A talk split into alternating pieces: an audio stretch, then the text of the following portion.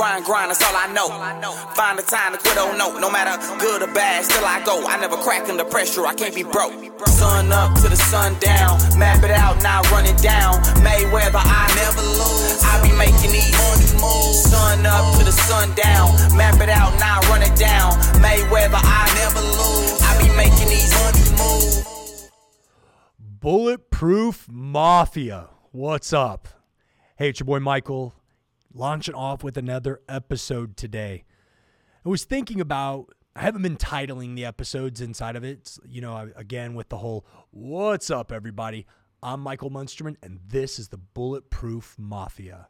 Today's episode Stop copying off of my test. Now, when I'm when I'm talking about that, when I'm talking about um, stop copying, whenever I in the the heading here, I'm like, look, you remember when I know for me this was a big deal. So in my book, that's going to be coming out very soon, uh, and I've been saying that I think now for 12 months, and I'm getting fucking frustrated. I'm really not. I'm just like antsy, and I'm I'm ready to roll. I'm ready to like share this with the market, but um, we're really making sure that it's polished and good. All right, so gonna, anyway, here's the thing. In my book, I've got this little section about a teacher of mine, one of my favorite teachers of all times. Her name was Mrs. Castleman. And I walked into her room and and she was an absolute bear cat. She was a total rip at first, but what uh, the more that you were in her class, the more you realized that she just did that to intimidate the shit out of the weaker, uh, like the the weaker students, the ones you know who I'm talking about, the insecure ones that would cause trouble and try to like get all the attention. And in a lot of situations, that was me. But something about the way that she came at us kind of put me on my heels a little bit. I'm like, wait a second, I like your approach. I recognize that you're kind of being a bitch, but I also get that you're doing it on purpose. And and then when I got to know her, I, like you, you discover that wow, this lady loves her students. And so I've got total respect for those teachers, for the teachers who the passion is for students. And look, some people would argue, hey, teachers don't make enough money, and so any teacher should be praised, but it's just not true. I don't give a shit. There are teachers who really should be ripped from the school system, and the only reason that they're not is because they have tenure. So tenure happens for teachers. If most people know this, I think most teachers are on some sort of in some sort of a, a teachers union. And after five years in their agreement, the school can't fire you without lots of cause. It's damn near impossible to fire a teacher, right? Like I, have I've been involved in situations where probably a teacher should have gotten fired, she she or he didn't, uh, whatever. It's because they couldn't. Like it's not possible. Like I, I had a teacher shove me up against a wall in middle school and like veins popping out of his face, calling me a liar, shoving his fingers into my chest. And and in this one particular situation, I actually wasn't at fault. And I told him that I wasn't, and he just flipped the fuck out on me. That dude should have lost his job. No kid should leave the presence of a grown ass man completely trembling and in tears.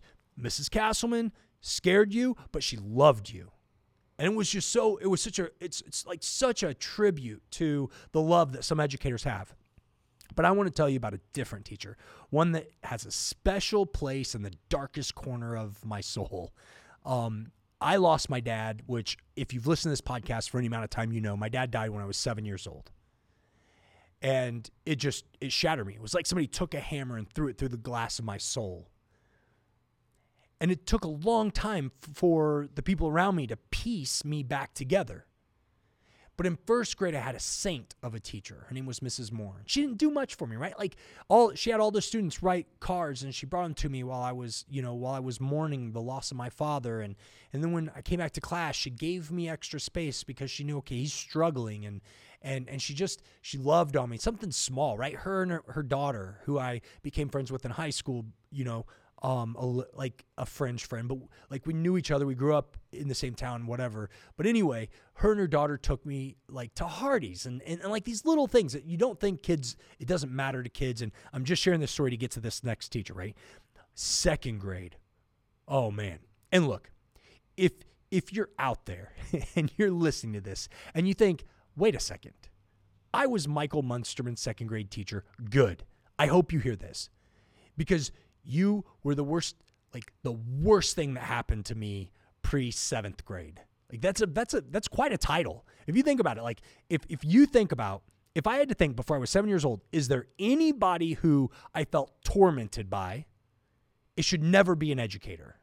Like kids are mean naturally, but educators shouldn't be. And again, I was a shit show, right? Like I was a troubled little kid. And one of the things that I couldn't help from doing was to look around me. I couldn't help myself. When I, especially when I was younger, but definitely clo- the closer to the tragedy I, I was, the worse of a mess I was.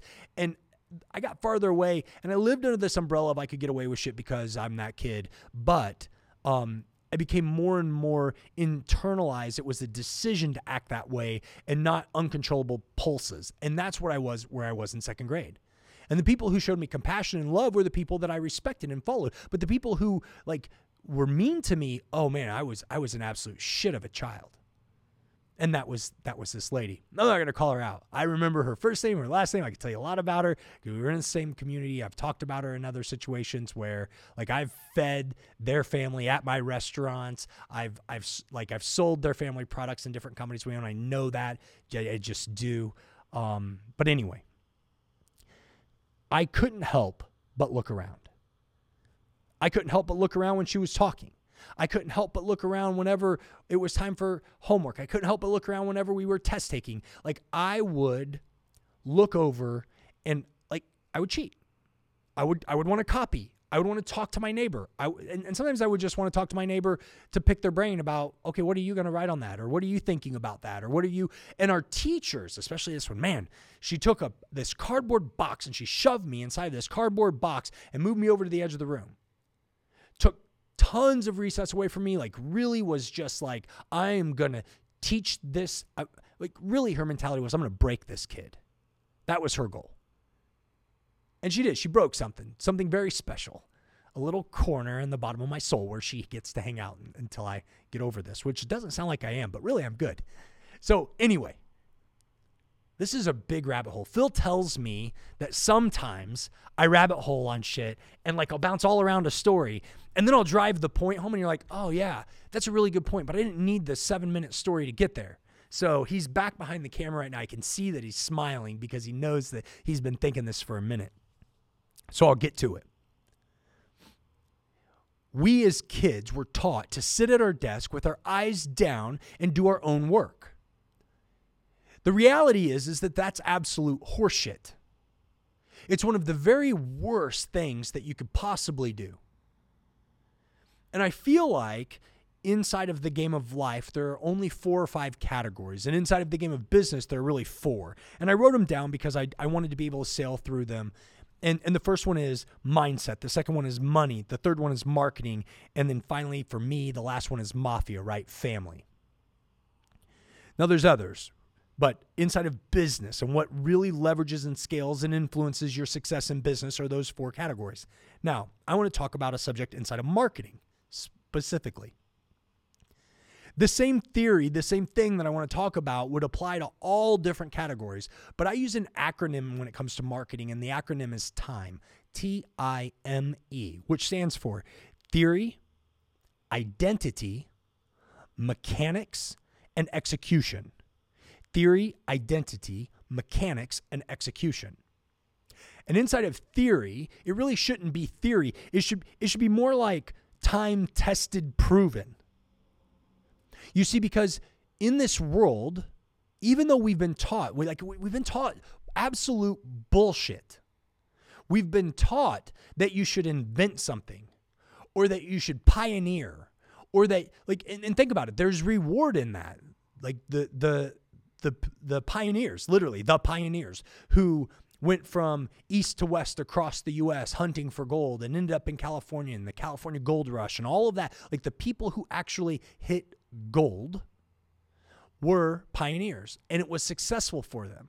And lots of people followed those pioneers and they weren't successful. So, history teachers, they latch onto this conversation of, look, um, pioneers like the pioneer the gold rush you like that was they, they they talk about the big wins and they talk about the influence but they don't what they don't talk about is that a lot of the people who were successful in the gold rush weren't pioneers at all and in fact Most people, most successful businesses aren't the pioneers.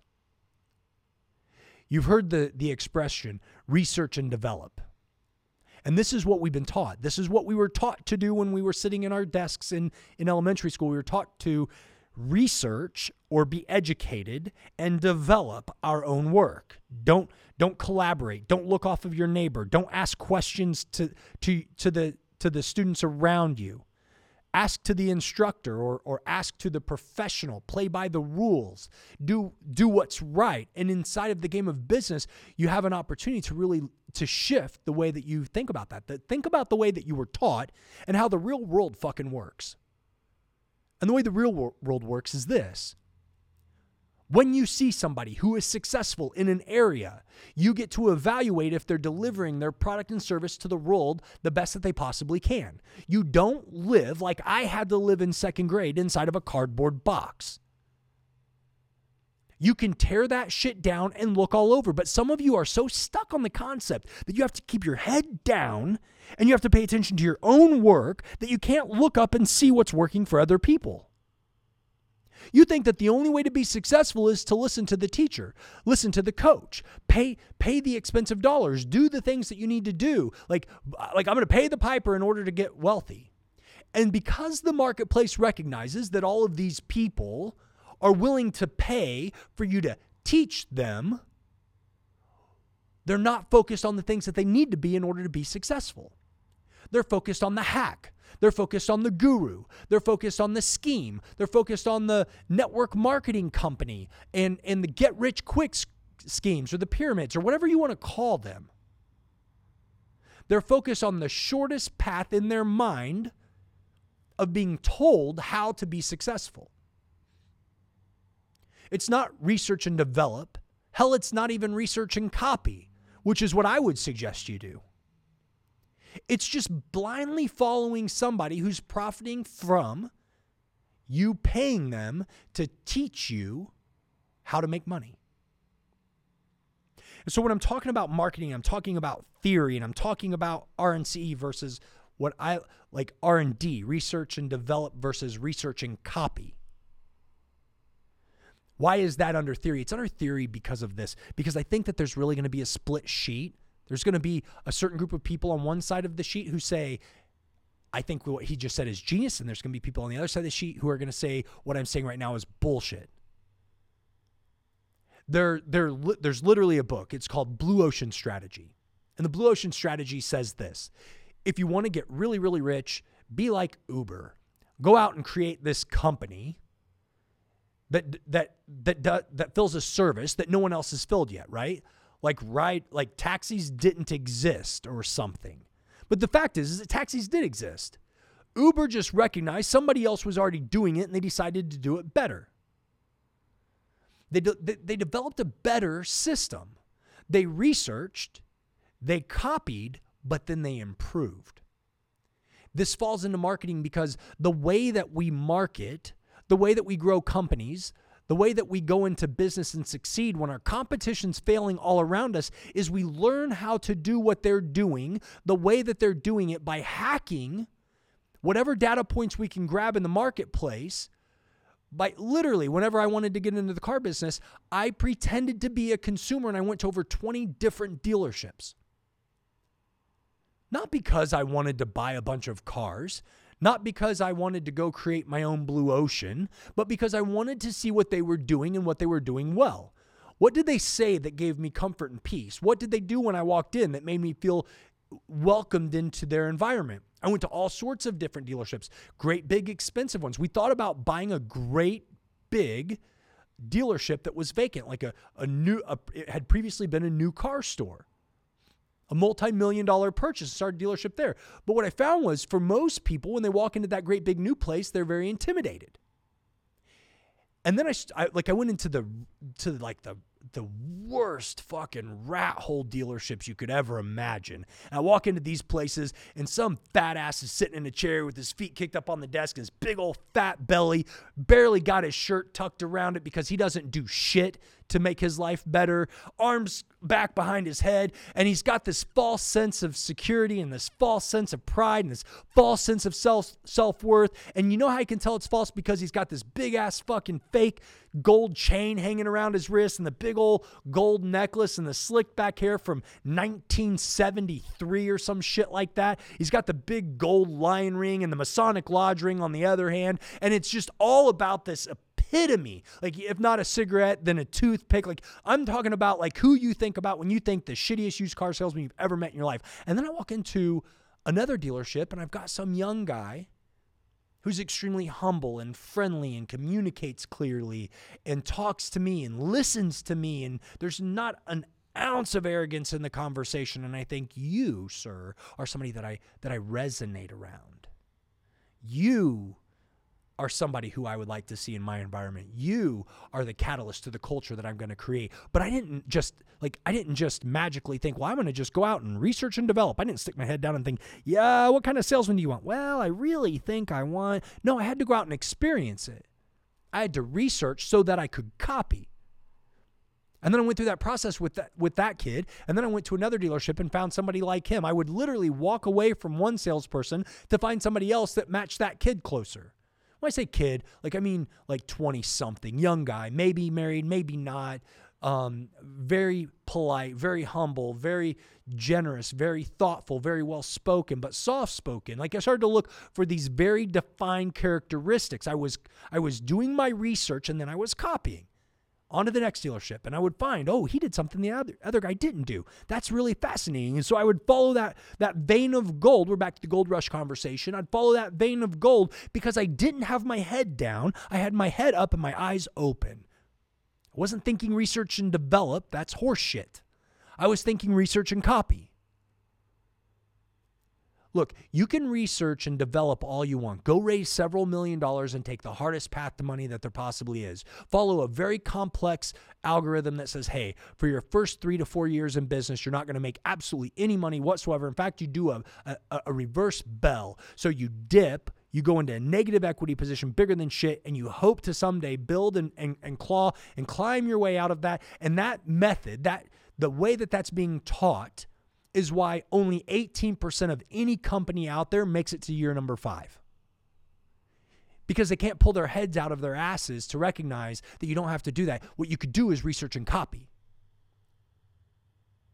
I mean, think about the most successful businesses in the world. They do the exact same thing, the very best evolved way that they possibly can, and they duplicate it from store to store to store to store to store to store to store. You can buy a McDonald's franchise and make a lot of money. And you think, well, I own this franchise. This is my business. But when McDonald's figures out that the economy's shifting and changing and evolving, and they copy where things are going and they do a complete store revamp, would, did you know that you don't have a choice? If you're McDonald's franchisee, you have to evolve with the brand. It's a fact. Like there's no there's no well I'd rather not. They don't they don't give a shit. They say, "Hey, if you if you don't want to do it, we understand. We own the dirt. We'll just get another franchisee to come in and fill the spot." But we told you that this would eventually happen and now it's happening. And so you need to make sure that you're in a position to do it. And it's not a joke. Like a lot of McDonald's franchisees will fail. Now, there's a list of them who will soak that location up and they'll do whatever McDonald's tells them and they'll take that over. So you, as the consumer, never see that. But it's because research and copy is the way to, to like the first few rungs of wealth. There are guys out there, when you think about it, um, your Mark Cubans of the world, your, you know, I'm thinking Shark Tank, Shark Tank, Mr. Wonderfuls, your like your Bill Gates, your Steve Jobs. These guys, they're developers. They're on the front lines. And even those guys, when you watch how they operate and communicate inside of the tank, or you read their books, or you listen to their podcasts, or you read the the memos that they put out, or you read the information that's being leaked, or whatever whatever your source of data is, you'll see that even those guys don't often want to be pioneers. Now, if there's something that fills a need and they recognize that it's scalable, yeah, sure, absolutely, we'll go deep to go to scale up. But very, very seldomly can can an entrepreneur walk into the Shark Tank and say, "I'm pre-revenue," and have any traction with those sharks. Because because being a pioneer is a fake ass theory.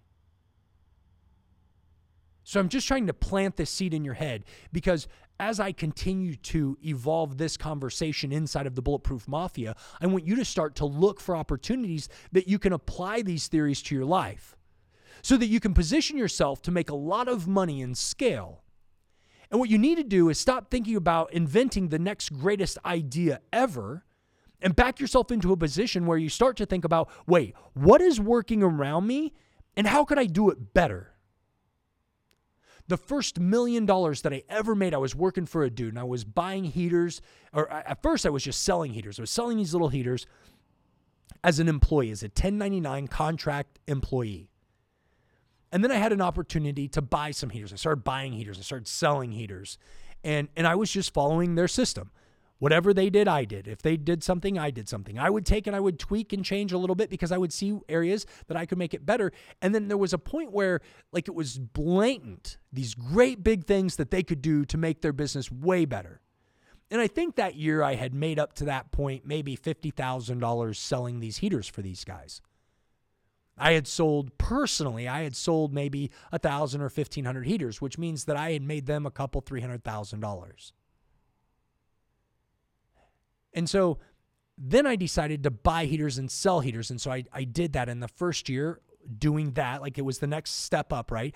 I, I think we made six or eight hundred thousand dollars that year. I'm talking profit in these in these conversations. And and and at the end of that winter, I thought, man, there are some things that you could do. And if you would do it, I would probably make a million dollars. And if you would do it, I could also scale my business and your business would grow too. And so my wheels started turning. I started thinking, man, well, this is a really good business and this really good opportunity. And so I sat for the next two or three weeks and I wrote this really elaborate business plan. I delivered it to him and I said, hey, if you'll do this, I think you'll make a lot more money and so will I. I emailed it. It took me weeks to draft that. And within just a couple hours, I got an email back, and it was literally two sentences long, and it said this If you think you can be me, go raise a few million dollars and knock yourself out. Well, you see, I'd already zeroed in on the concept of research and copy. And I knew the business model. And in fact, I had went on ahead and I had written my own version that was way more than 50% again better. And in my next two years, my heater company, and by the way, it didn't take millions, it took $120,000. My heater company sold more heaters than his had or has since. The next year we there was it was well over 2 million dollars in profit. I was 29 years old. And I'm, I'm not telling you that to brag. I'm telling you that because I'm not just making this shit up as I go. I have a resume of experience that says I know what the fuck I'm talking about. And all most people have who listen to this, and most people who think about, man, I'm not happy with where my life is, the biggest thing that they have on their resume are excuses. So I need this to really soak in for you. I need you to open your eyes and look around at your world and see where there's a need that's being filled, but it's not being filled as efficiently as it could be. Research and copy that shit. Do it better. Your teachers were wrong. Open your eyes and look around. Savvy.